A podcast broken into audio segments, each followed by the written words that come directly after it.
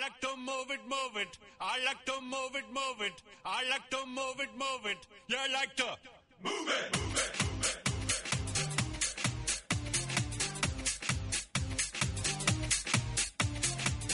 All girls all over the world. Original King Julian for the case man. I love all the 핫하고 도발적인 그녀 이야기. 신현주의 it nice and sweet and sassy. Alright?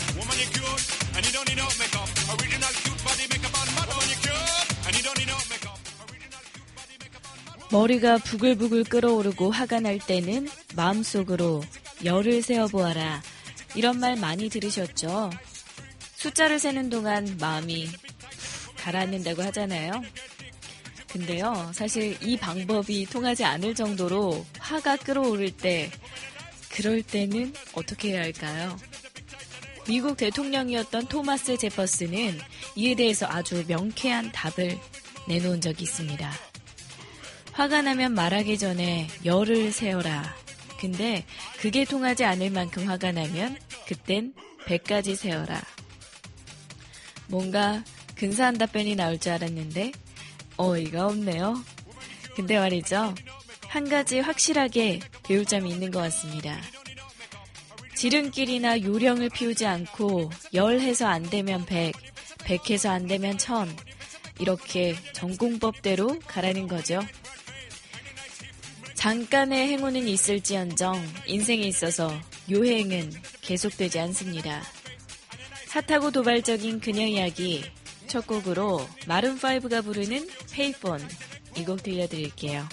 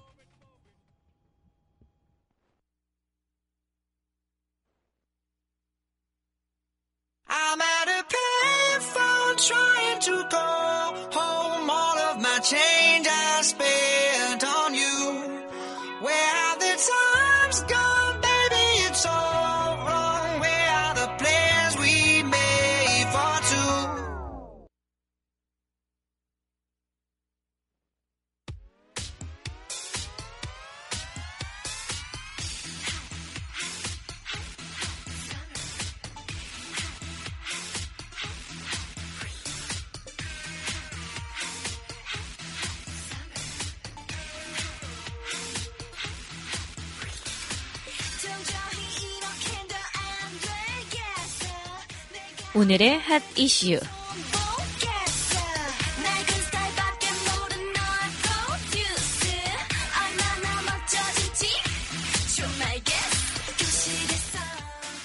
더불어민주당 문재인 대표가 27일 공식 사퇴를 하고 당 조직이 김종인 비상대책위원회 체제로 전격 전환됩니다.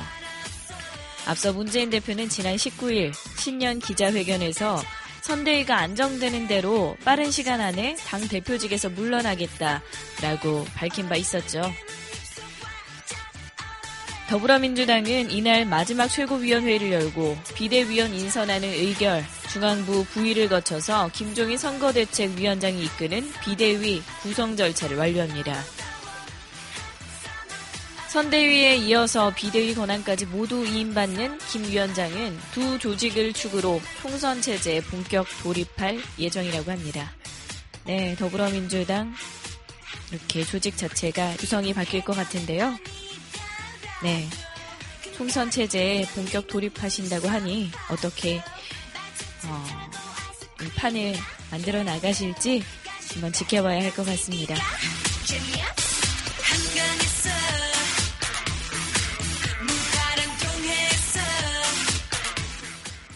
낮 기온이 모처럼 영상으로 올랐습니다. 이렇게 한파가 주춤할 때면 지붕이나 처마 그리고 아파트 끝자락에 매달려 있는 대형 고드름이 떨어져 다칠 수가 있는데요. 그래서 주의가 필요합니다.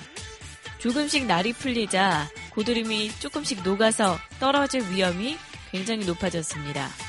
최근 지속됐던 한파로 지붕이나 처마에 대형 고드름들이 굉장히 많이 달렸었는데요.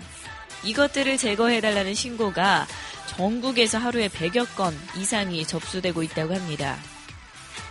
실제로 지난 2013년에 대전에서 50대 여성분이 고드름에 맞아서 숨지는 사고가 발생한 바 있었는데요.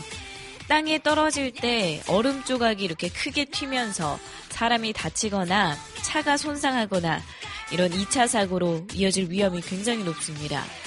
이런 대형 고드름이 녹아 떨어지면 정말 칼보다 더한 흉기로 변할 수 있어서 요즘처럼 추위가 약간 풀린다 싶을 이런 날씨에 어느 때보다도 주의가 필요하니까요. 주변에 가시다가 위에 이렇게 고드름이 있는지 잘 살피셔야겠습니다. 특히 아이들한테 주의하라고 어머니들 교육시키셔야겠습니다.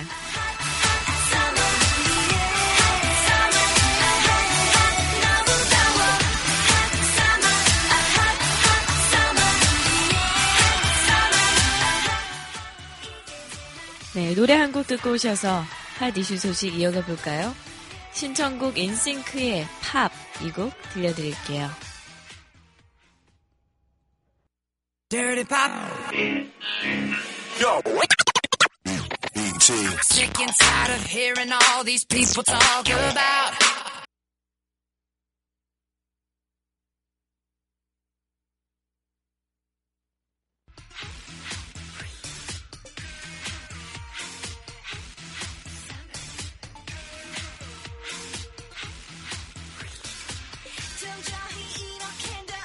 한국이 27일 오늘 4강전에서 카타르를 3대 1로 꺾으면서 결승에 진출하게 됐습니다. 일본 역시 26일에 이라크를 2대 1로 이기면서 리우올림픽 출전권을 이미 획득한 바 있었는데요. 올림픽 출전권 3장 중에 2장이 우리 한국과 일본이 가지게 됐고 다가오는 29일에 이라크와 카타르의 경기에서 이긴 팀이 3위로 마지막 티켓을 거머쥐게 됩니다. 이로써 한국은 1988년 서울 올림픽 이후에 8회 연속으로 올림픽에 출전하게 됐는데요. 서울 올림픽 대회 이후에 꾸준히 올림픽 무대에 나갔는데 8회 연속 진출은 세계 최초의 기록이라고 합니다. 한편 일본은 1996년 애틀랜타 올림픽부터 6회 연속 올림픽 본선 진출을 달성했습니다. 하지만 본선 무대에서 한국이 8강 이상의 성적을 기록했던 올림픽은 1948년 런던 대회, 2004년 아테네 대회, 2012년 런던 대회로 세 번뿐입니다. 아시아권 나라가 올림픽에서 딴 메달은 동메달 두 개가 전부라고 하는데요. 2012년 런던 대회에서 우리나라가 목에 걸었던 동메달과 1968년 멕시코시티 대회에서 일본의 동메달이 바로 그겁니다. 2012년 한국의 동메달은 3위 결정전에서 네, 이 숙명의 대상이죠. 일본을 누르고 뗀 것이었습니다. 유일하게 메달을 땄던 두 국가, 한국과 일본이 다가오는 30일에 격돌할 예정이라고 합니다. 밤 11시 45분에 경기를 시작한다고 하니까요. 우리 모두 네, 잠을 미뤄두고 응원을 함께 했으면 좋겠네요. 한국과 일본 이 두 국가의 국민들의 열띤 응원이 예상됩니다.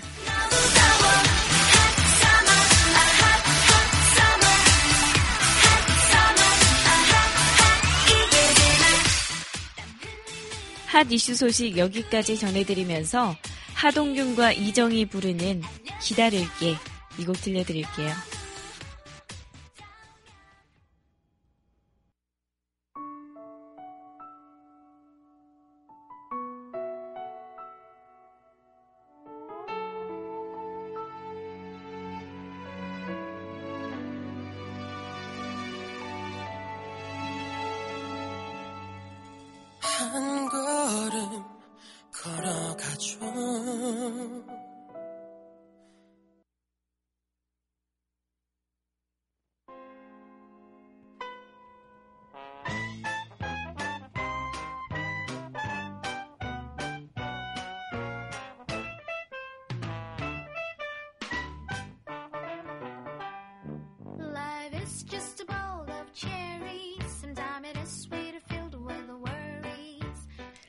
신하나가 전해드리는 해외 토픽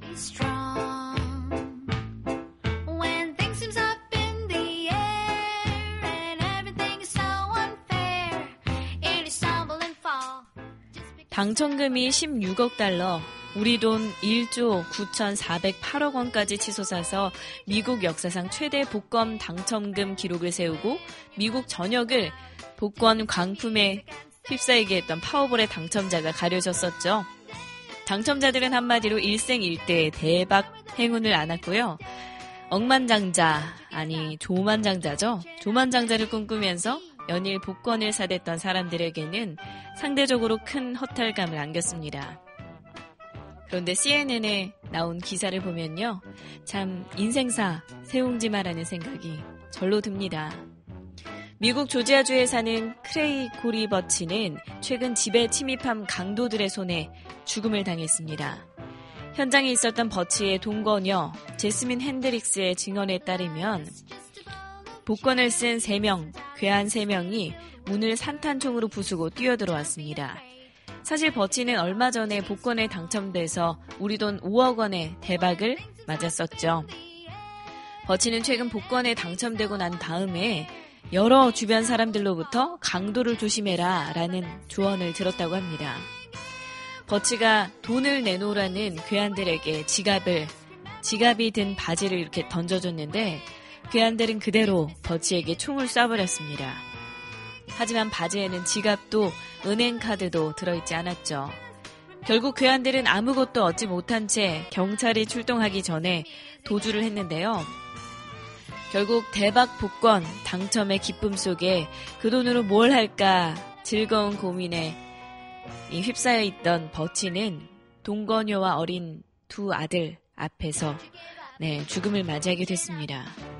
대박 복권 당첨의 행복이 해피엔딩이 아닌 새드엔딩으로 끝난 사례는 이뿐만이 아니라고 하는데요. 지난 2001년 켄터키주 루이스빌에 살던 데이비드 리 에드워즈는 파워볼 복권에 당첨됐습니다. 당시 당첨금이 4,100만 달러, 세금을 떼고도 330억 원이나 받았는데요. 에드워즈는 몇 차례 감옥에 있었고 그런 탓에 마땅한 일자리도 얻지 못했었습니다.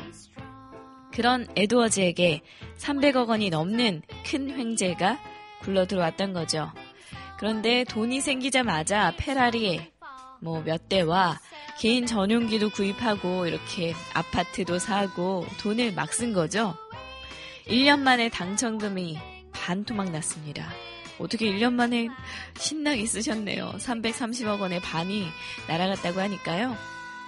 결국 몇 년 못 가서 가진 돈을 모두 탕진했고 아내로부터 이혼까지 당해서 가난에 찌들어 살다가 2년 전에 외롭게 숨졌다고 합니다. 미시간주에 살던 아만다 클레이튼도 수백만 달러 복권에 당첨됐는데요. 불과 1년 만에 집에서 숨진 채 발견됐다고 합니다. 사인은 마약 과용이었죠.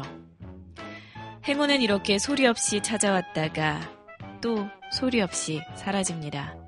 그런데 그런 행운이 벼락을 300번 연속해서 맞을 확률에 해당할 만큼 엄청난 것이라면 사라질 때는 소리 없이 슬그머니 아무 말 없이 사라지진 않는 것 같아요.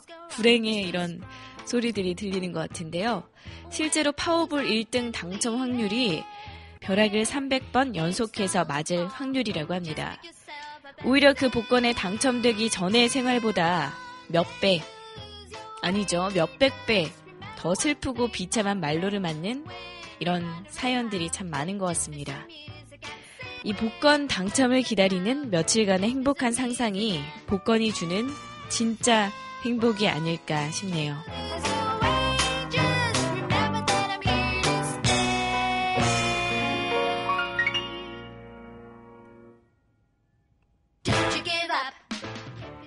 노래 한 곡 듣고 오셔서 해외 토픽 소식 이어가 보겠습니다. 지민이 부르는 시작이 좋아 신청곡 주셨네요. 시작이 좋아 It's a brand new year. 조용한 바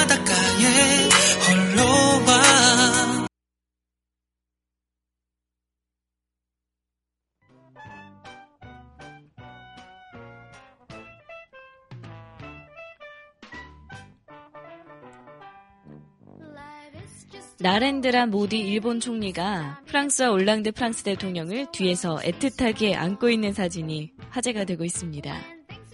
지난 24일 인도 국빈 방문을 시작한 올랑드 대통령은 인도 찬디가르의 한 공원에서 모디 총리와 함께 취재진을 향해서 포즈를 취했는데요.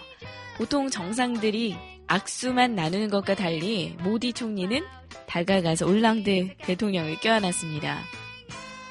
외신들은 이렇게 전했습니다. 올랑드 대통령이 뻣뻣한 자세로 포옹을 한 뒤 서둘러 자리를 벗어나려고 등을 돌렸는데 모디 총리가 다시 한번 뒤에서 그의 허리를 감쌌다며 마치 백허그 같은 상황이 연출됐다고 이렇게 전했습니다. 현지 매체가 찍은 당시의 사진이 SNS에 퍼지면서 이 사람들 이런 것도 잘하시잖아요. 영화 타이타닉의 한 장면에 이렇게 포토샵을 해서 두 사람의 얼굴을 붙인다던가 말 그림을 합성해서 두 사람이 다정하게 말 타고 있는 그림처럼 이렇게 많이 만들어서 올렸더라고요. 굉장히 재밌습니다. 한번 찾아보세요. 모디 총리는 2014년 취임한 뒤에 버락 오바마 미국 대통령, 아베 신조 일본 총리, 토니 에버 전 호주 총리 등등 각국 정상을 비롯해서 마크 저커버그 페이스북 CEO, 배우 휴잭맨, 만나는 거물마다 다 껴안았습니다. 이 포옹광으로 알려진 모디 총리, 왜 그러는 걸까요? 모디의 포옹에는 세계의 지도자들과 동등한 위치에 있다는 것을 보여주기 위한 의도가 깔려 있는 게 아니냐라는 추측들이 나오고 있습니다.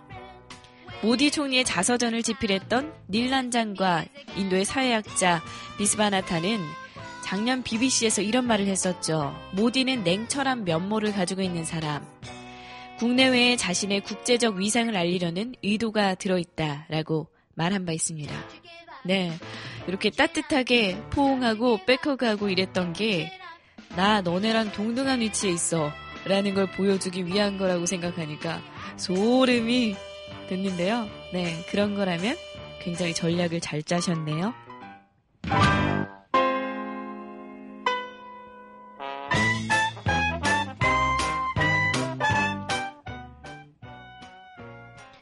하늘이 아이들의 소원을 제대로 들어주신 것 같습니다. 지상과 하늘이 구분되지 않고 있어요. 화이트아웃 현상이 나오고 있죠. 미국의 수도 워싱턴 DC와 인접한 버지니아, 메릴랜드, 펜실베니아, 뉴욕주까지 눈 폭풍으로 현재 마비 상태라고 합니다. 기상당국은 블리저드로 공식 규정했는데요. 연방정부는 금요일부터 문을 닫았고 오바마 대통령은 백악관에서 방콕 중입니다. 오바마 대통령은 이틀 전에 출장을 다녀오다가 얼마 안 되는 눈에 차가 꼼짝을 못해서 길에서 생고생을 했다고 합니다. 쉴새 없이 쌓이는 눈더미를 제설 차량들이 길가로 밀어내느라 굉장히 분주한 상황이고요. 차가 없는 이 싸늘한 거리에는 신호등만 계속해서 색을 바꿔가면서 차도임을 알려주고 있다고 합니다.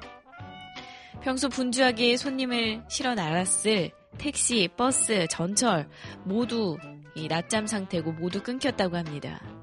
워싱턴 DC의 관문 덜레스 공항과 로널드 레이건 공항, 볼티모어 공항도 현재 운영을 중단한 상태고요.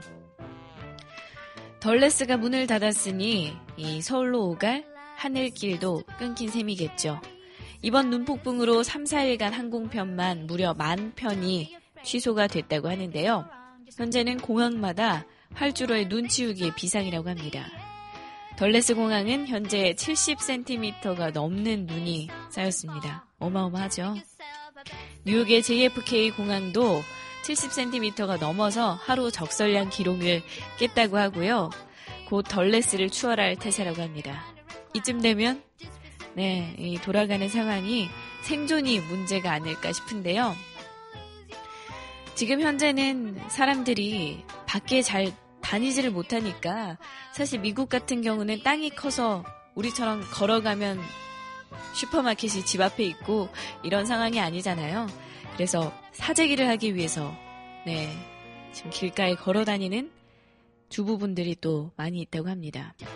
빵이나 우유, 빵이나 우유, 계란 같은 것을 안 사두면 온 식구가 며칠을 굶을지도 모르는 상황이어서 이런 눈이 쌓여 있는 상황에서도 네, 슈퍼마켓에 가려고 발을 동동거리면서 오고 가고 있다고 합니다.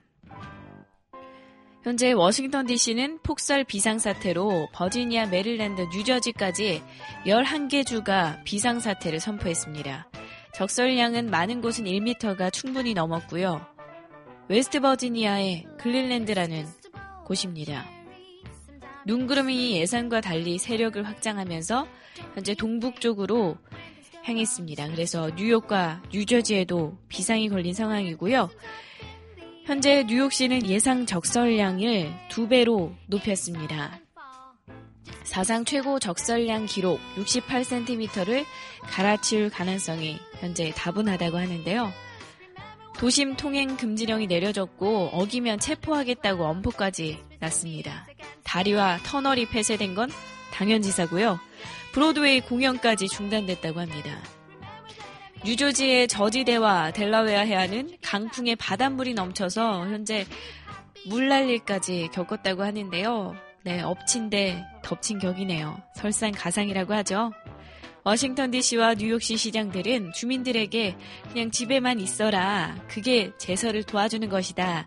라고 당부를 했지만 아이들 있는 집이 또 그렇겠습니까? 이 눈썰매를 탈 수 있게 지난해부터인가요? 법이 바뀌었다고 하는데요. 그래서 또 아이들 데리고 이렇게 눈이 많이 나온 상황에서는 나와 주셔야죠. 기상 전문가들은 이번 눈 폭풍이 사상 최고에는 미치지 못해도 한 세대 있을까 말까 한 규모라고 추정하고 있습니다. 어, 인명 피해가 없기를 간절히 바라면서, 예, 어찌됐든 간에 모든 이동편이 멈춘 상황이잖아요. 지금 이 하얀 눈이 쌓여 있는 이때를 즐기시길 바라겠습니다. 어쩌겠어요?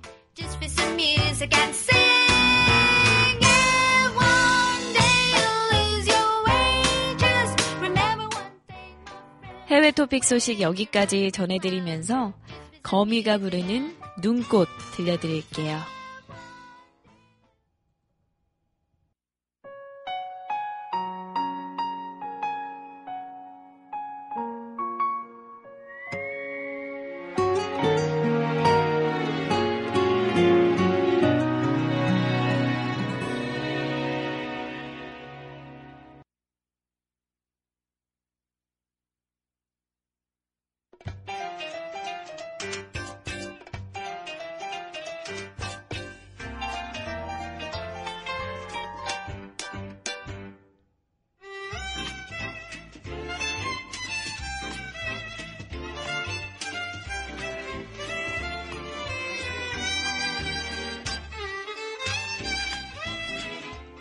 핫도그 뮤직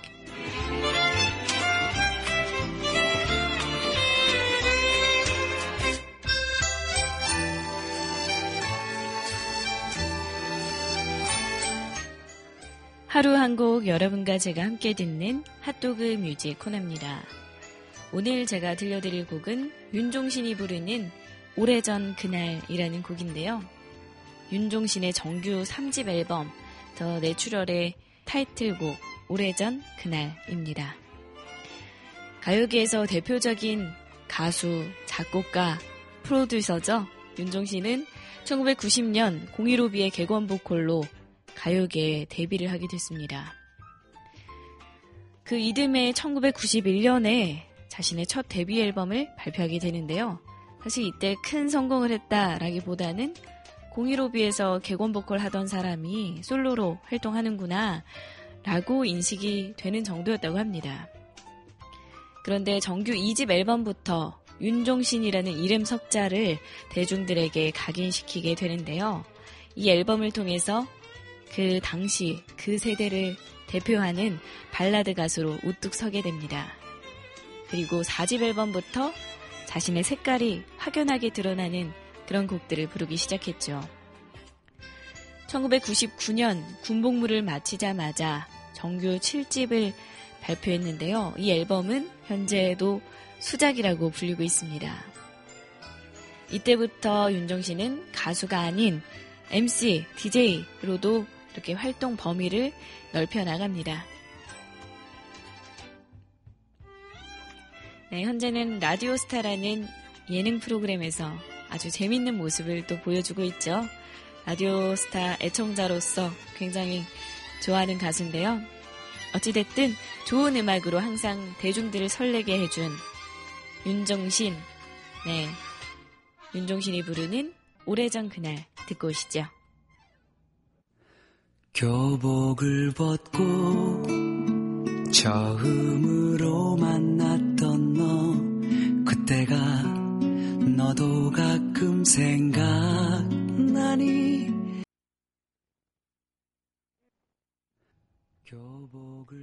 윤종신이 부르는 오래전 그날 함께 듣고 오셨습니다. 정규 3집 앨범에 수록된 타이틀곡이었죠. 시대의 발라드 가수로 윤종신을 인식시켜준 결정적인 곡이라고 할 수 있습니다. 아련한 사랑 노래의 정석이 아닐까 싶은 이 곡은요.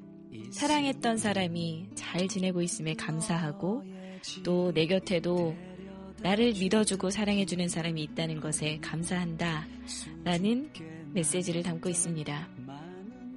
굉장히 감동적인 것 같으면서도 가사를 하나하나 읊어보면서 노래를 들어보면 꼭 그렇지만도 않은 것 같습니다. 뭔가 지금과는 좀 다른 윤종신의 목소리에서 허전하고 쓸쓸한 이 감정의 미묘한 선이 느껴지지 않으세요? 이 때문에 전체적인 노래 분위기가 더욱더 감미로워지는 게 아닐까 싶습니다. 윤종 신은 2008년 정규 11집을 발표한 이후부터 싱글 앨범 혹은 월간 윤종 신을 꾸준히 발표하고 있습니다. 굉장하죠? 특히 월간 윤종 신은 매달 한 곡씩 발표하는 윤종 신의 개인의 프로젝트인데요. 자신이 직접 노래를 부르기도 하고 노래를 가지고 객원 보컬을 써서 다양한 장르 그리고 다양한 분위기의 곡을 만들어내고 있습니다. 객원 보컬로 참여하는 가수들이 정말 화려합니다. 저는 정말 윤종신 씨한테 고맙다는 인사를 드리고 싶어요. 늘 이렇게 한 달에 한 곡씩 발표하는 게 쉽지만은 않을 텐데 좋은 곡을 듣게 해주셔서 참 고맙습니다. 옛사랑에 대한 아련한 추억을 담은 노래 오래전 그날과 함께 여러분도 옛 추억에 흠뻑 취해 보셨으면 좋겠네요.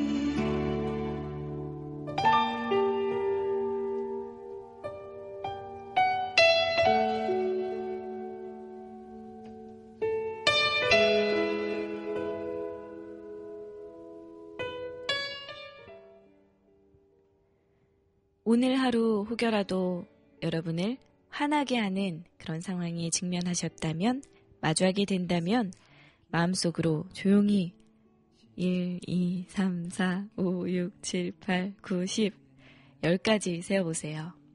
그럼에도 화가 가라앉지 않는다면 100까지 세어보시면 될 것 같습니다. 분명 차분하게 마음이 가라앉으실 거예요. 오늘 수요일 방송 함께 해주신 여러분 고맙습니다. 저는 내일 목요일에 이곳에서 기다리고 있겠습니다. 내일 다시 만나요. 꼭이요. 갈 때면 우리 슬픈 계산이 없었던 시절 난 만날 수 있을